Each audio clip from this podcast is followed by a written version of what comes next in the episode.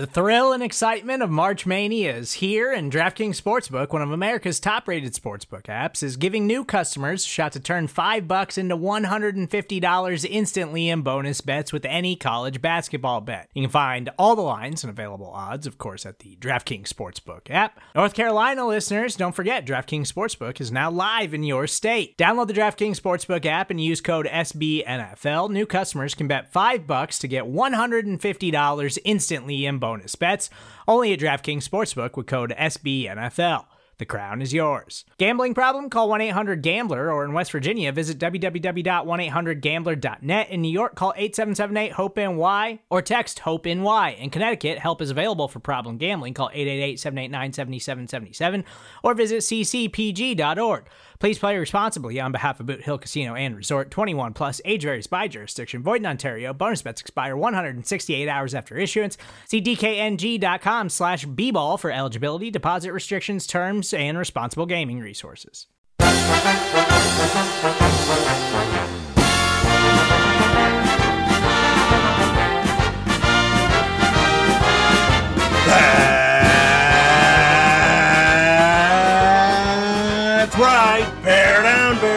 It's time for another edition of the Chicago Bears podcast, Bears Banter, powered by Windy City Gridiron and SB Nation. Bill Zimmerman with you. And, oh, the Chicago Bears lose again, four straight, five and five now on the season, and this is getting ugly. Ugly in a hurry. Great podcast coming up. Adam Jahns of The Athletic coming on, break down what he's seen with the Chicago Bears, what they can possibly do to try and fix this. And he's written a book, The Big 50, The Men and Moments That Made the Chicago Bears franchise. So we're going to get into him about his book. We're going to talk about this this team and what and what can possibly done here because this is just it's bad, folks. It's bad. It's really bad. This is a team on the cusp of a collapse you know, losing streaks was something that Matt Nagy had always avoided his first two seasons and the first obvious six games of this season. But it is a full blown losing streak, and Matt Nagy does not have answers. And it's it is a full on failure on this offense from top to bottom. Starting with Matt Nagy, starting with Lazor and Flip and and and Furrey and and all the position coaches and all the way down to the players and their lack of execution and Matt Nagy stands in front of us as a man with no answers. He's confused. He's he's he's dejected. He does not have that same personality that we all gravitated towards in, in 2018. He's just he's he's he's lost. He's confused. And as as a Bears fan, you know, I keep saying this is Groundhog Day defensive performance, horrible offensive performance, and a loss drink. And again, that's where we are now. So I think we've reached the point of the Groundhog Day movie where Bill Murray just doesn't, he, he loses the will to live. I've lost my will for this Chicago Bears franchise, you know, where he's just laying in bed and his rise and shine and don't forget your booties because it's cold out there. Oh, it's cold every day. Uh, you know, that, that, that where, where that's where we are as Chicago Bears fandom right now. We've bottomed out. And now the question is, is how long will we be bottomed out? Because finally you have to sit here and go that Matt Nagy and Ryan Pace are on the hot seat. As you know, I've been a firm believer that they are not on the hot seat. And the only way that would happen is if there was a collapse. And five and one, now five and five, and no signs, and the Packers on the horizon. This team certainly looks like they are headed for a collapse. So, definitely not what a situation, not a situation the Chicago Bears want to be in, not a situation Bears fans want to see, but that is the reality of the team right now. And, you know, let's take a look at this offense and really see what's going on because, look, there's not a, lot of reason to, to focus on this defense. The defense is performing well. You can nitpick and look at certain things. Trevathan's played much better than he was at the beginning of the year. Roquan Smith's been great. You know, Jaylon Johnson, he did, you know, look, Justin Jefferson had a big game against that secondary, but you know they bottled up Dalvin Cook up front for the for the most part, and even though Eddie Goldman's out, and as a run defense have come together and done a great job against Dalvin Cook and against Derrick Henry these last couple weeks. There's really no reason to spend time on the defense unless you want to talk about Robert Quinn because that did not work. And talking about Robert Quinn isn't so much really focusing on the defense, but focusing on what Ryan Pace decided to do in the offseason. So we'll hit on the offseason after we discuss this offense because where to begin? Well, let's start with the offensive line because their performance, as we know, you know, offensive lines dictate how an offense plays for the most part, and this offensive line has been dreadful. So, no surprise, the offense has been dreadful. But let's look at this offensive line. I mean, with Bobby Massie out, I understand they weren't playing great when they were healthier, but with Bobby Massie out, you've got Rashaad Coward, who may be the worst offensive lineman that sees snaps in the NFL. I obviously have not watched every offensive lineman, but he's certainly in the team picture. There's no doubt about it. He has no business being on the field. He needs to get off the field, and it's just not happening. I don't know why Spriggs isn't playing. Spriggs stinks. He's a bust of a second round pick, but he's still better than Rashaad Coward. I think I'm better than Rashaad Coward at this point, and, and, and that's a ridiculous thing to say, but that's just how poor he's been playing. So you've got a converted UDFA defensive lineman. you've got another UDFA in bars. When Mustipher is healthy, he's another UDFA. You got a seventh round pick in Hambright. He's getting time out there. Uh, Fetty is a cast off vet minimum signing that just wasn't playing well. The offensive line doesn't have any talent. Cody Whitehair's okay. James Daniels was playing well early before he got hurt. Leno and Massie are average at best kind of tackles. So when you have nothing but you know average players basically and some below average players your best case scenario is to be you know below average.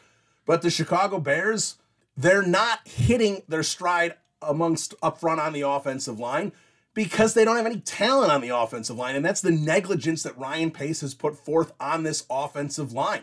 After this draft when they acquired i was baffled that they did not address any offensive line positions the entire draft until the seventh round. Some seventh round flyers on Hambright and Simmons. You think that's how you should address this offensive line when your free agent period, all you basically did was pick up a Fetty? How, how I don't understand how an offensive line that pass blocked better than they got credit for, but were still basically below average pass blocking and horrendous run blocking in 2019, how that offensive line you decided not to address.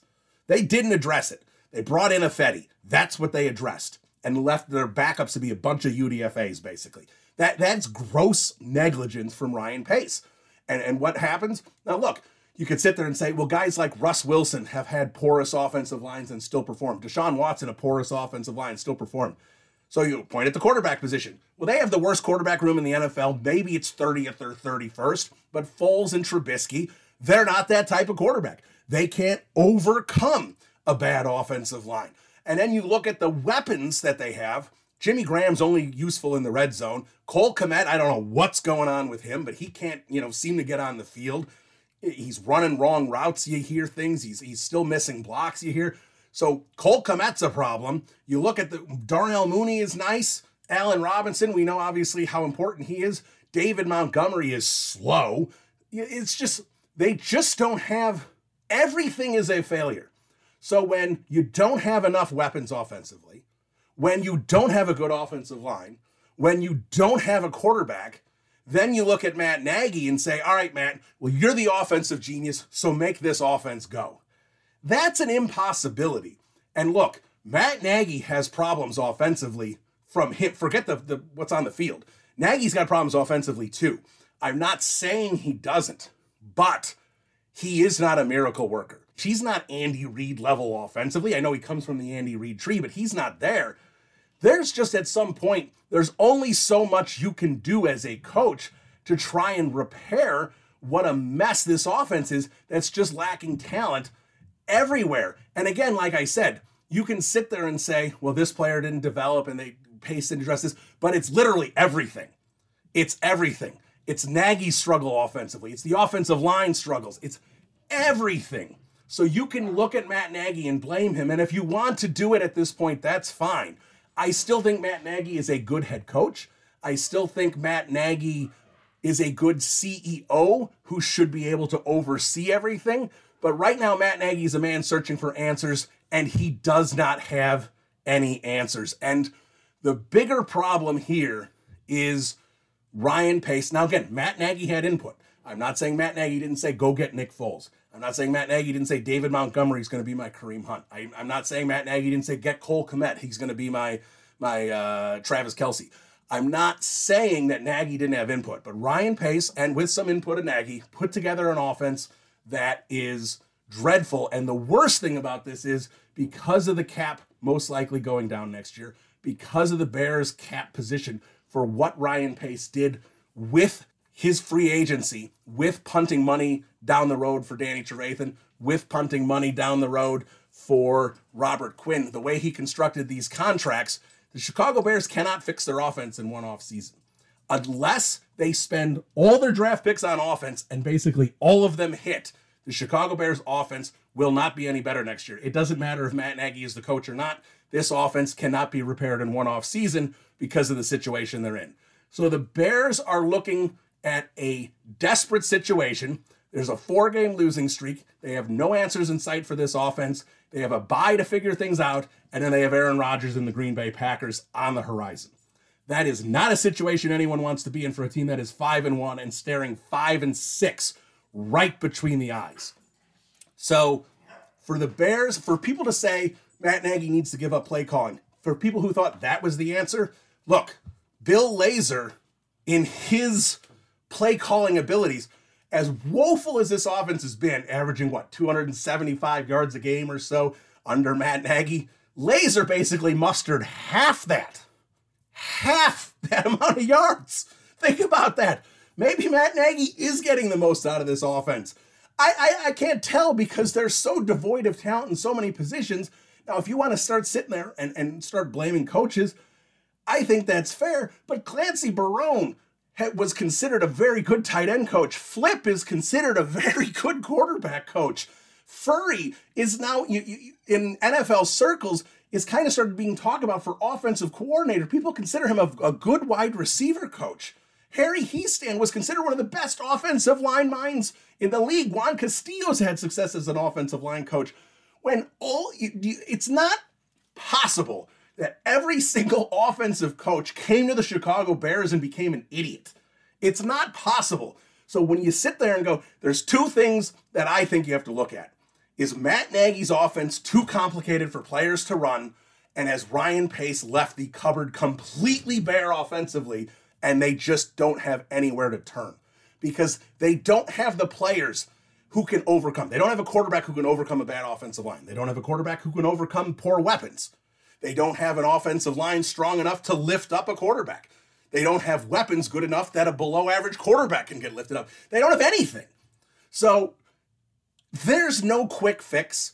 You know, go back to Mitch Trubisky if you want. I'll shrug my shoulders up. Mitch Trubisky's not the answer, but Nick Foles was never the answer. Nick Foles, in, Matt Nagy's eyes, was going to be good enough to win some games and bridge this team to their next quarterback. That was the plan.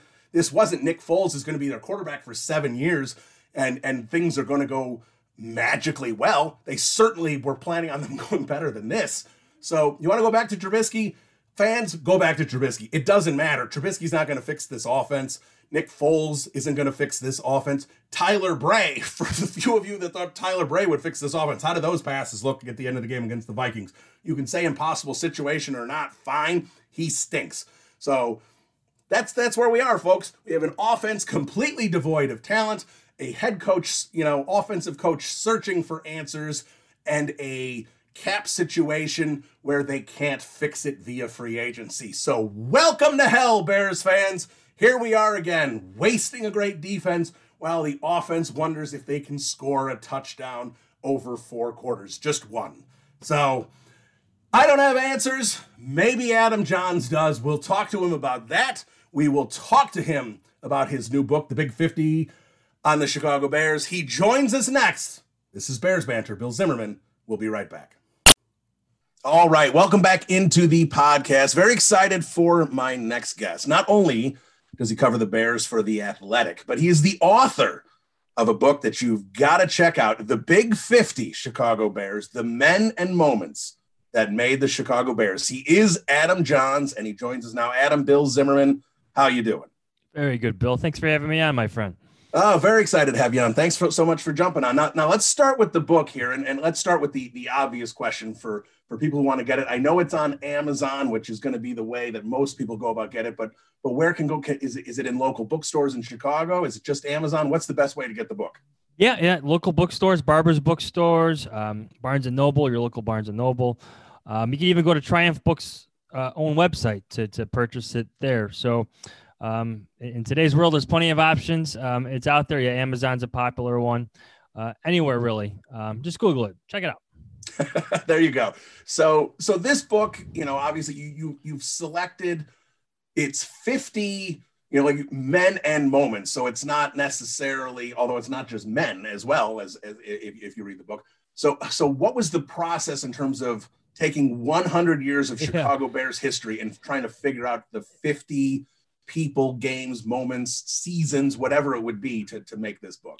Yeah, not easy, right? 100 years. Um, one of the the most important, no, sorry, the most important franchise, I would say in in NFL history, just in terms of the the people, the the influencers. It's the the Chicago Bears. The NFL wouldn't exist without them. So trying to put all of that into context, 100 years into 50 different chapters um, definitely had its difficulties, right? You, if you have to story guys like Bronco Nagurski and you know legends like that, like Red Grange, legends. Um, but there's been Red Grange books. There's been books on Bronco Nagurski. There's been books on Ditka.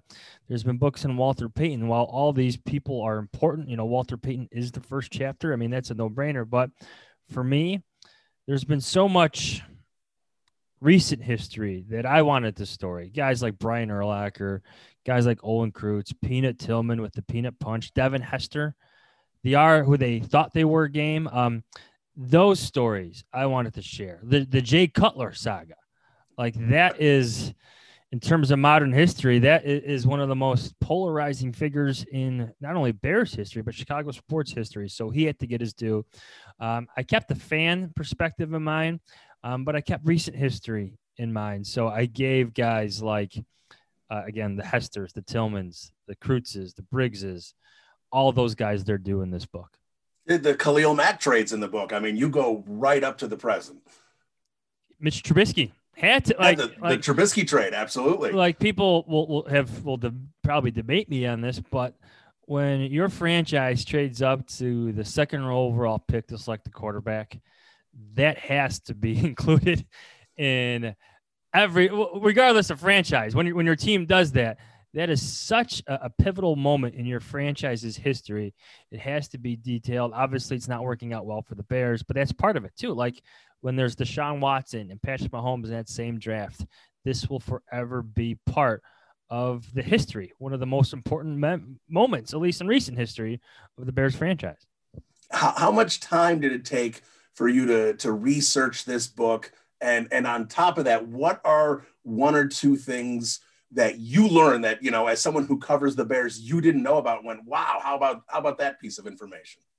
I would say um well it took me about a year just over a year to to to collect the information to i interviewed about 30 30 people and you know those interviews you, you do them right? You interview somebody for an hour that hours worth of audio is is a week's work of, of work you know? Like it's it, it, takes a while to, to get through it especially when you're talking to a guy about different points uh, about different stories uh, throughout the bears timeline. And we had a lot of those conversations like talking to patrick mannelly for an hour and a half. This this guy just covers everything. He's the longest tenured bears uh, bears player in history. He wrote the foreword of the book. Um, so definitely wanted to give you know him his due as well. Um, you know, like I'm, I'm thinking of like I, I, really enjoyed spending time with Walter or Walter Payton with Jared Payton, hearing his stories about his father. I really enjoyed spending um, time with certain media members to hear some of their background stories, some of the things they experience uh, with, with, covering the team. Um, I really enjoyed like going into detail about the letter that uh, Bears players wrote to keep Buddy Ryan. Like like stories like that, like stories you hear about if you're a fan of this team, stories you know that you may read an article about every now and then, but to go into great detail, like to get Gary Fencik, you know, on the record about like how that uh, letter was constructed and have him share a story about how he got a letter back from George Halas about that Buddy Ryan letter and how touched he was by that. You know, like Gary Fencik sharing the story about how he discovered that letter while he's cleaning out his own garage. Like that stuff is unique. You know, the, these guys are, are players. These guys are revered athletes in Chicago, but they're also people. So to get some of that in there, I thought was very important. Yeah, and, and you know what I really like about this book, what's unique about it, what's different about it is we've seen books created and, and even like you know for the the 100 celebration for the bears and and and we did the the 100 list you know the media did the 100 greatest bears. So we've seen lists about the, the greatest bears. There's been lists about the 10 greatest games in bears history or the five greatest seasons in bears history. So we've always seen these books that kind of go into a franchise like this and and just kind of divide it up in terms of games or seasons or players or whatever it might be. But th- this book, what I think is is fun about it and cool about it is you you'll go into seasons, you'll go into you'll go into players, you'll you'll go into you know you know you go into the front office. You know you've got you've got where you've got the combination of of Trestman and Emery and and you know Pace and Nagy and and kind of dive into that. But you're also diving into Brian's song and, and the impact of that movie, the Bill Swerski super fans from Saturday Night Live. I mean, it really is the full slice of the Chicago Bears and and everything that has gone into this franchise, not just the franchise itself, but the the fans behind it, the media, and and you know, and and and like everything that encompasses the Chicago Bears. Right. It's it's how you consume the Bears. Like there's a chapter on Tom Waddle, who was one of my favorite players growing up. And was he the greatest Bears player ever? No, absolutely not. But he, he was on an all Madden team though. Yeah. yeah, yeah. It, but if if you're in this town you know who Tom Waddle is. Absolutely. Like like he is he, he is probably the the most endearing radio personality uh, right now. You know, he's on ESPN 1000. We, we all know that, but like the, the longevity that he's had from going from television station to television station to, to being on the radio for this long, it's not easy. Not all players can do it, especially like with, with, with Waddle. And again, there's a chapter on him. His, what's unique about him is you always have former players going to the media, but he's the only one that has had found success maybe outside of football, right? Like he talks other sports and he's become, you know, a local celebrity. So to, to talk about him, to, to share what he's become for for Bears fans, really, I thought was important. Like I, that's I kept that in mind. How fans consume their team, what's kind of important to them in terms of their influences, people they go to to get their information. Like that was important to me. And I think it's important for fans. So that's what I kept in mind through the, the whole process in, in compiling this book. Yeah. And, and an, another, another favorite of mine that you, you featured in here was, was, uh, was Doug and OB, the, the Buffone O'Bradovich and their impact post game. People just wanted, yeah. fans just wanted to listen to these guys. Just is you almost wanted to listen to them more after a loss than after a win.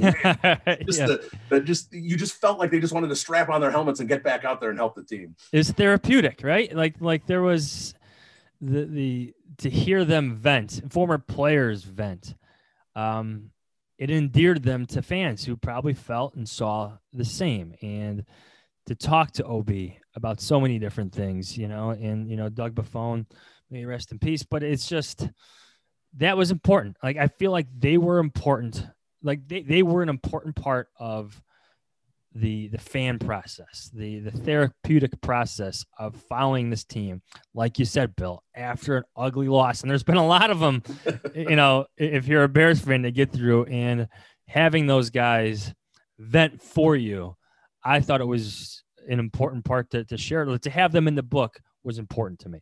What were a couple of the you know, again, however you want to slice it, games, moments, whatever, players that didn't make the book that were kind of the the last cuts, so to speak. Who who was 51, 52, 53? Yeah, I, I felt like by the end of it, like I did a lot of research on Bronco Nagurski, a lot of research on Red Grange, and I I felt like the best way to put them in the book is almost by putting them in various chapters. You know, like it's it's certain championship games or You know, the Red Grange tour is in there a, a bit. You know, but like I, those stories, like being a writer, you want to be different. Like you want to stand out for something new, and they probably deserve more due than they got in my book. But I think they've gotten their due in a sense. If you know, if you understand me a bit, like they, everybody knows, everybody should know about their their place in Bears history. Um, it's so important to, to what the Bears are, but it's been a long time since they've played. You, you know what I'm saying? So much has changed in the NFL. So, um, yeah, they some maybe some of their stories, maybe some of the finer details of what they were for, for the franchise were, were, left in the chopping block. Guys like Matt Forte, you know, st- get like guys who were, were so important for, for so many years. Um, they're mentioned in the book, but they're not detailed as thorough as maybe a Lance Briggs, Lance Briggs, somebody from the same era, right? Or, or Olin Kreutz, somebody from the same era. So you almost had to build like a hierarchy of, you know, like who deserves the stories here, who's had more lasting power. You know, I kept that in mind too, um, especially when discussing the recent guys. All right, so, that, so there it is. Uh, Big 50, the men and moments that made the Chicago Bears. As Adam said, you can pick it up anywhere books are sold amazon barnes and noble the, the whole gambit there. So make sure you check it out especially with christmas right around the corner bears fans. So so you know keep keep thinking there and and and, and get this book for bears fans. Because like i said it's it's fun and it's unique because it, it, it just it covers the full spectrum of, of chicago bears fandom. So in a transition here, Adam, since you know you talked Sid Luckman and you talked McMahon, you said you you, you know Cutler's in the book and, and, and the quarterback situation. So are the Bears ever going to have a quarterback like Sid Luckman, where maybe he's considered an elite quarterback? oh boy, oh boy, oh boy. ever, you know, never say never, but I don't know if it's going to happen in my lifetime. Yeah, it's, it's, it's, well, well, the Cubs won a World Series, so there's there's hope for everything. But a lot of people waited a long time for that one. Um, yeah, it's I just here they are at the crossroads again of of of, of a franchise and you know, uh, Matt Nagy and his staff gave up on Mitch Trubisky. Nick Foles is not the answer. And the question that's kind of lingering, and I wrote this on the Athletic uh, last night, is is what do the Bears do? Do do they allow Ryan Pace and Matt Nagy to pick the next quarterback? Can they get it right? Do, do you trust them? It's a layered discussion, and, and yeah, um, like you can be competitive in the NFL without a superstar quarterback. Like you really can, and I think some of these quarterbacks they get a lot of praise, get all the commercials. They're they're you know some of them I don't want to say they're overrated, but there's only a few special quarterbacks really in, in the NFL. Bill, but like, yeah, I, I don't know what they're gonna do. It's truly a crossroads because you, you know they don't want to rebuild. You know they don't want to completely blow things up. You know they they they really like Bears ownership really likes Ryan Pace and what do you do? You don't have that quarterback. You simply don't. Yeah, and and and that's where I, kind of wanted to start here because look, they're they're they're five and five. This this skid is awful, and we know this skid is is based around the failure of the offense. I mean, the defense can't do much more than they did against against the Vikings. The offense mustered nothing. The touchdown, of course, was a special teams touchdown. They had what to me looked like one drive. You know, it stalled it stalled in the in the red zone, but the 70, 75 yard drive, whatever, whatever it was. And other than that, they didn't move the ball. I mean, the second half, literally, they didn't move the ball. It was three and out, three and out, three and out, three and out. So moving from Nagy to Lazor certainly didn't seem to be any kind of a fix for this situation. Is it possible? Is there something that Adam Jahns is sitting there saying, if they tried this, maybe the offense could be, you know, between kind of that 20th to 25th ranked offense, which at least might get them a couple wins. You know, the, the only I don't know. Think I don't think you're going to like this, but the answer here to, to me is go back to Mitch Trubisky. It, it really is. It, it, this offense has gotten worse with Nick Foles. Let, let, let's just be honest. I get that you may hit a couple down the field throws, but all the advanced statistics and just the the, the eye test to, to me says it's not working. I know Trubisky's like he's not the answer, but they weren't this bad offensively last year. They, they, they just weren't. They weren't good but they weren't this bad. They weren't the worst of the worst. Um, it's where they are right now. Nick, Nick Foles only gives you so much, especially uh, behind an offensive line like that. And I know that's probably not the answer you want, Bill, but you know, I feel hey, like it, it, what, what what else? To be honest with you, like it's just ironic to me. And what else do they have to do? Like there, there's no there's nothing else you can do, but go back to the guy you benched. To be honest with you, like there's nothing, no, there's no other fixes. There's no other answers. You've tried a lot of things. Like you're ten games into the season. You are what you are. The only thing you can do is change the quarterback again. Yeah, and and look, and I get that. And if if the Bears decide to go back to Trubisky, I don't know how much that's going to help. I don't think it's going to help much. But at, at this point, anything's fine because I didn't love that Nick Foles was the guy they picked. I get why they picked him, the familiarity. It was a pandemic, you know, during the free agency, and and you know it was really difficult to kind.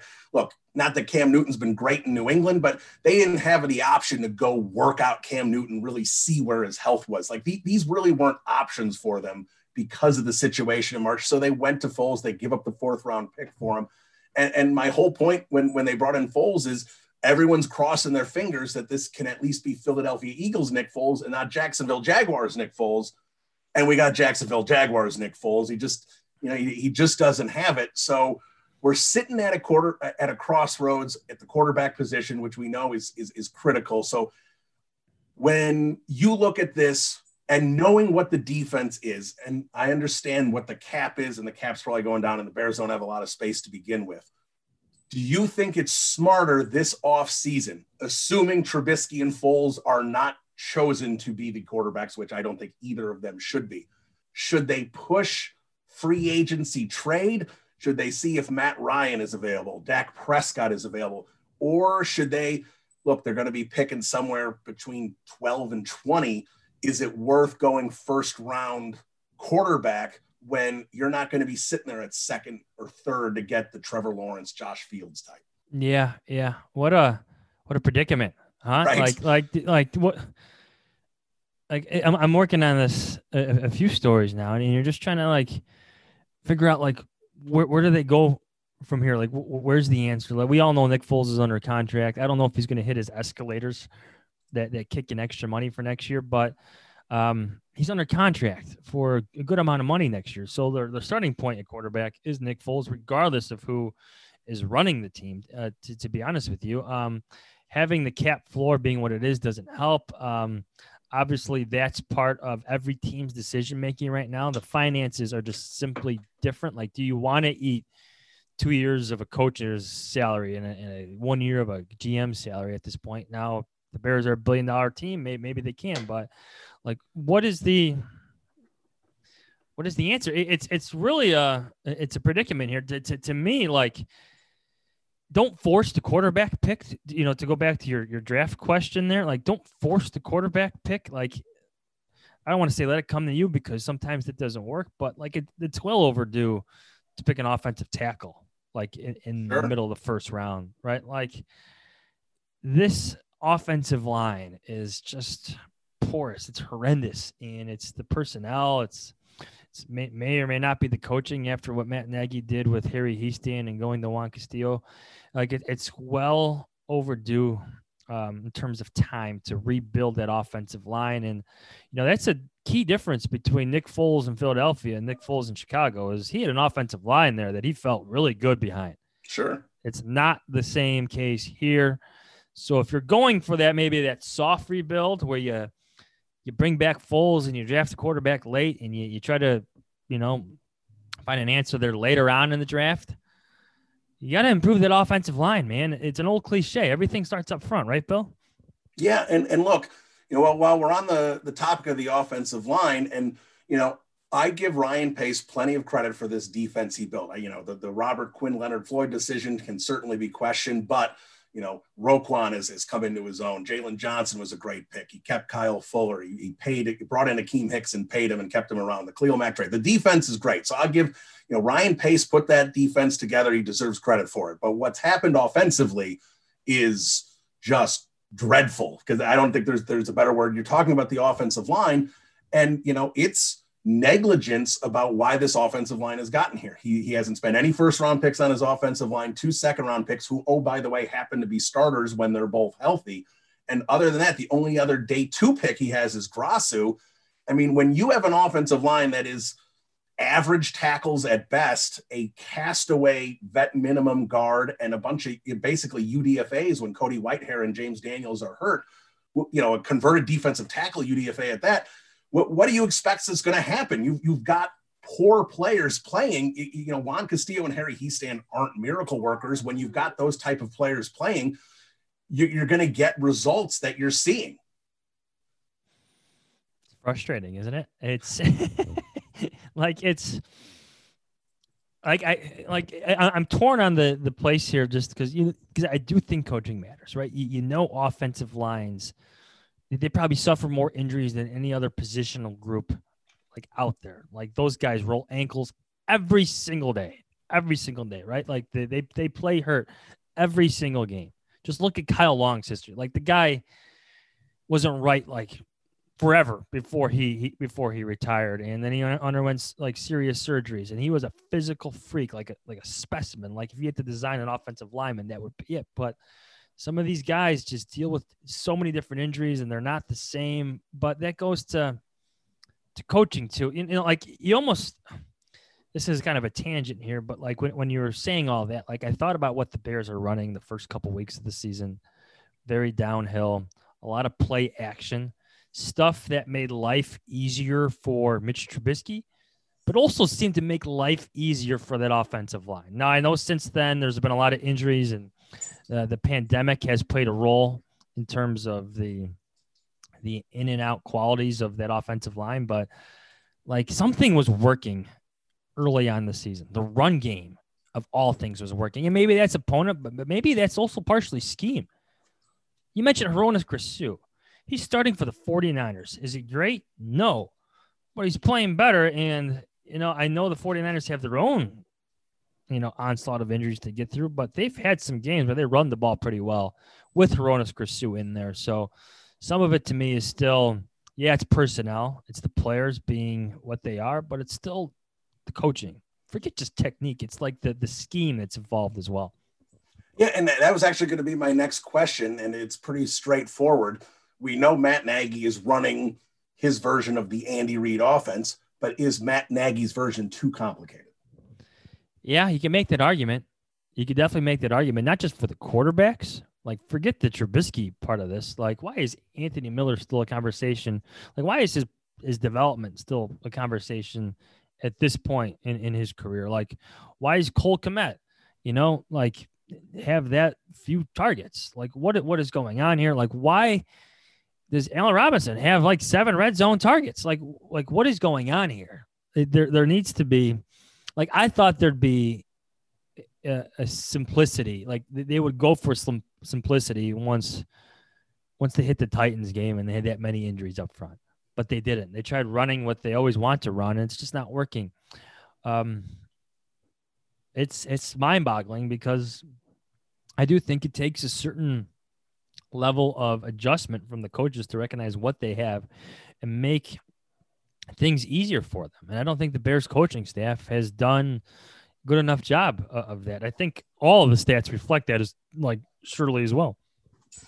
Now, I have been a, a staunch supporter of Matt Nagy. I've, I've, I've tweeted it out publicly, and you know some of my my stronger comments came a few weeks ago, which has my my critics, so to speak, have thoroughly enjoyed reminding me of some of some of my Matt Nagy comments. But you know, based on his record overall, especially you know a few games ago before this skid with the 12 and 4, 8 and 8 winning record, at least at that point last year, now still 500. I found it very difficult to believe that the Bears would move on from Matt Nagy or even Ryan Pace for that matter because of the fact that they were winning more games than they were losing, and you just usually don't make changes like that in the NFL. I can't think of any times. I mean, I know Lovie was fired after a 10 and 6 season, but that was a GM tra- you know transition going on there. So when I look at these guys now, as someone who's covering this team on a day in day out basis, at least best you can during a pandemic, do you think Nagy and Pace are now firmly on the hot seat? Yes, and I don't want to say I, I don't want to overrate the importance of these next six games because I don't think like with the quarterback conundrum, that's not going to change over the next six weeks unless unless one of them comes out and just lights the world on fire. I don't, I don't think you or I, you or I or anyone really expects that to, to happen. Like that would be a game changer, right? Like something starts to click. Um, as Matt Nagy says, he hopes it, it will. But the record is important. But I've said all along, it would take some type of collapse for the Bears brass to feel differently we're in the middle of that collapse right now. Yes, we are. And can Matt Nagy stop it with all the things we just said about the quarterback position, with all the, the warts that this offense has? Like, can they stop it? More specifically, can this defense stop it? Because that's really what it is. Yeah, no, I I, I I think that's absolutely fair. And and I think to really judge a head coach – you have to look at a, uh, how a head coach handles adversity. And, and there wasn't really any in year one. And, and Nagy Cruz. and it was fun. And we were all enjoying Santa's sleigh and the fun plays and, and everything that was, was going on. And in year two, there was some adversity and, and Nagy kept the team together, kept them fighting. You know, that eight and eight season felt like a five and 11 season, but they squeezed out some extra wins. And I, I gave Nagy credit for that, despite things seemingly about to unravel. Well, now things are unraveling. And kind of like you said, I think Nagy needs to step up and show he can handle adversity, right the ship, and try and pilot this thing back.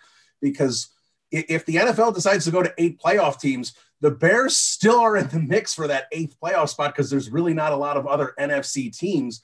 So you have to keep that in mind. But at the same time, when I'm watching Matt Nagy now, he feels like that kid that studied really hard for a test all week, went into it thinking he was going to get an A and got a D and can't figure out why he failed. He just he just seems to be without any answers right now, and his his the way he's carrying himself at the podium and everything, you can just see it's not the same guy that he was. There's a, a deep level of frustration, probably some concern now because he's searching for answers again for the second year in a row.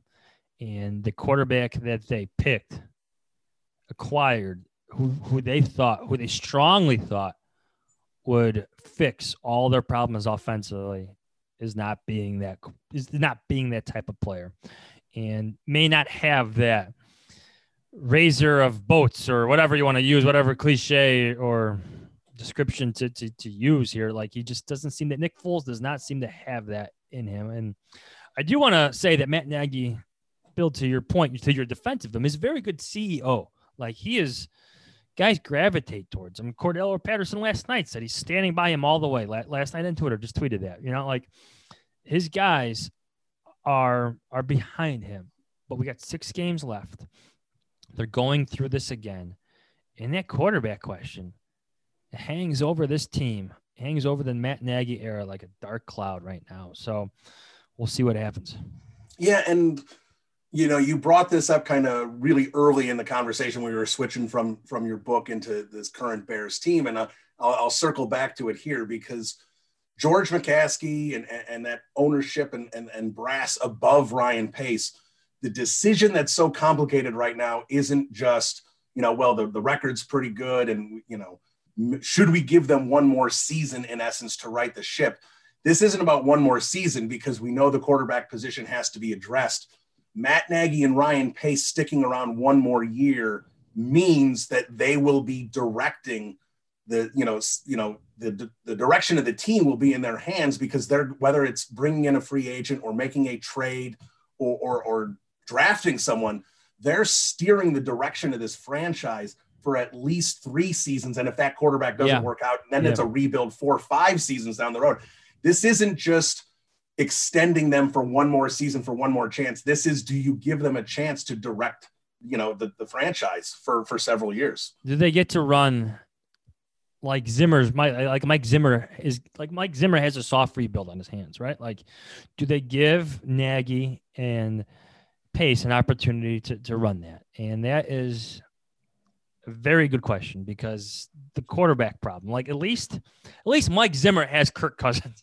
You know, say what you want about Kirk Cousins, but he's better than what the Bears have. And Kirk Cousins, on this team's probably seven and three, maybe eight and two, even. Who knows? Yeah, yeah, yeah. Wow, wow. Um, Who would have thought that? Um, but it's it, it is what it is. You know, it, it's it's it's quite the predicament because, like you said, Bill, like one more year is essentially at least two more years of decision making. Right? It's the draft picks. It's another free agent signing. It's like this Robert Quinn move. Like I know it's a five year deal, but it's really like a two or three year deal, depending how you you, you want to um, lay out the guaranteed money. Like, do you give these guys another opportunity to go through another player acquisition period? Like those are serious questions you have to consider. You know, it's more than just wins and losses at this point. You have to like think about the wins and losses of next year, the wins and losses of the season after that as well. Yeah, a- absolutely. So let's just uh, put Adam Jahns on, on the hot seat. They're five and five, six games to go. The they got the Packers a couple times, but there are winnable games: Jacksonville, Houston, Detroit. If they if they right the ship, do the Bears right the ship enough to be eight and eight or more, or are the Bears looking at a losing record despite starting five and one? I think they're going to go eight and eight, and now this, I think they would be fortunate to get that at this point. Um, the defense is outstanding, and they have to be even better. They have to find another level of their game in order to to right this ship. Like they have to do almost everything because the offense is doing nothing, um, and I don't see that changing. I I want to be surprised. I don't want to cover a sinking ship. No one wants to cover that. So we'll see. I got them finishing eight and eight. You know my my season prediction before the year was nine and seven that's the best case scenario. I can't see like a miraculous 10 and 6 finish. You know, miraculous isn't the right word there. You know, the, the schedule is favorable, but until we see significant improvements offensively, how can you pick them week after week after week? Yeah, you you you can't. And and 10 and 6 would mean they beat the Packers once. yeah. I don't know how you're beating the Packers with Aaron Rodgers the way he's playing right now. So all right, there he is, the Big 50 Chicago Bears, the men and moments that made the Chicago Bears. Pick it up wherever books are sold, Amazon. Adam Jahns of The Athletic, thanks so much for jumping on. Thanks, Bill.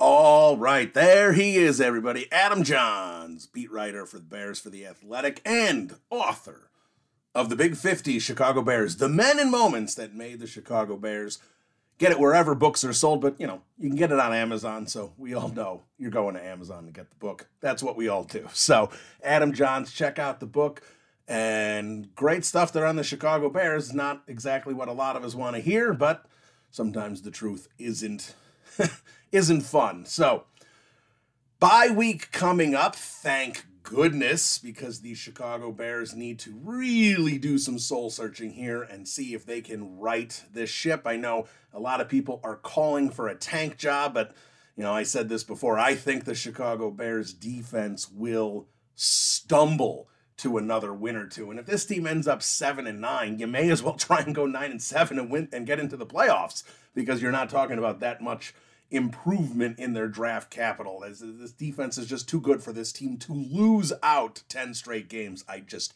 don't see it happening.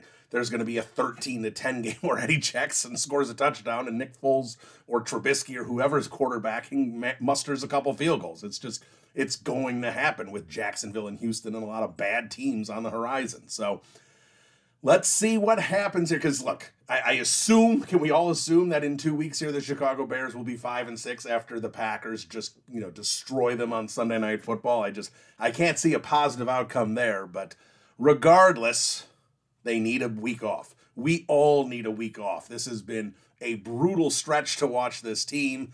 So enjoy it. Enjoy not having to suffer this weekend with the Chicago Bears. Enjoy it in, you know, have a, a November barbecue, you know, have a couple beers, celebrate the fact that the Chicago Bears are not playing this weekend. So that's to do it for Bears Banter. We will be back. Bear down, everybody. Talk to you soon.